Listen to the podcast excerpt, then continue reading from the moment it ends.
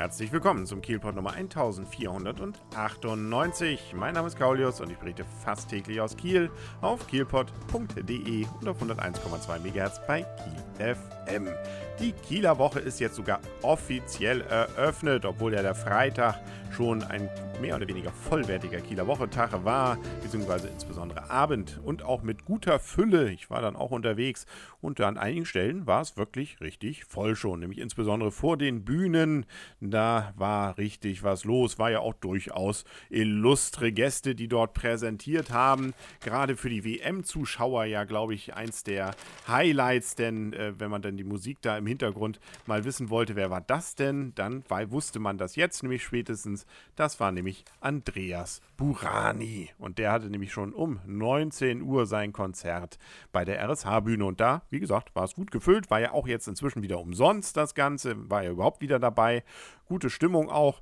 Und wer wollte, konnte sich auch ein bisschen weiter abseits hinstellen und hatte dann auch gut Platz. Also das passte schon und das verspricht doch dort auch weiterhin gute Stimmung an der Hörn.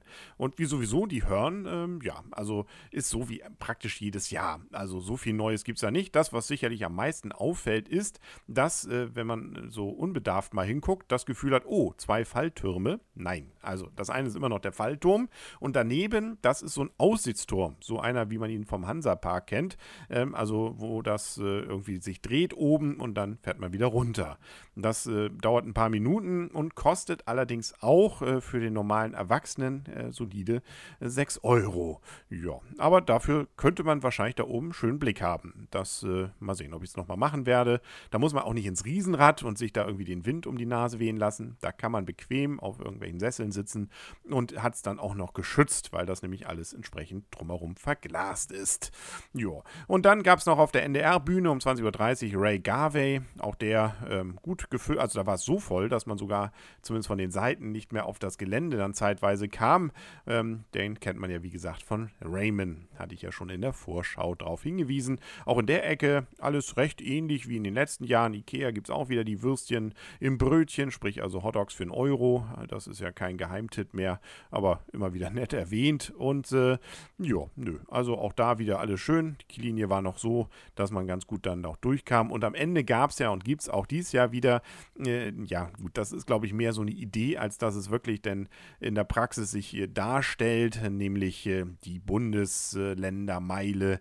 Es gibt ein paar Stände, die irgendwie was mit Bundesländern, zumindest eine Flagge davon gehisst haben und vermeintliche Spezialitäten halten, aber das hat definitiv nicht dieses Geballte und Spannende, wie es zum Beispiel der internationale Markt ja mit sich bringt.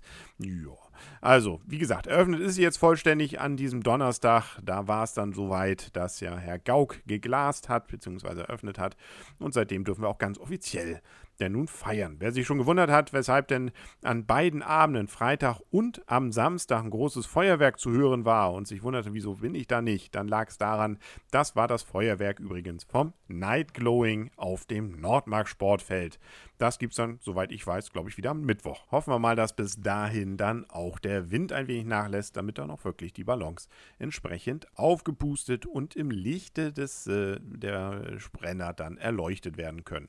Schauen wir mal. Ja, was haben wir dann noch? Diesen Sonntag geht es dann auch wieder natürlich abends mit Konzerten los. Zum Beispiel Zweiraumwohnung ist da, die kennt man ja von dem Lied 36 Grad. Die spielen allerdings gegen kleines Eintrittsgeld auf der Freilichtbühne an der Krusenkoppel.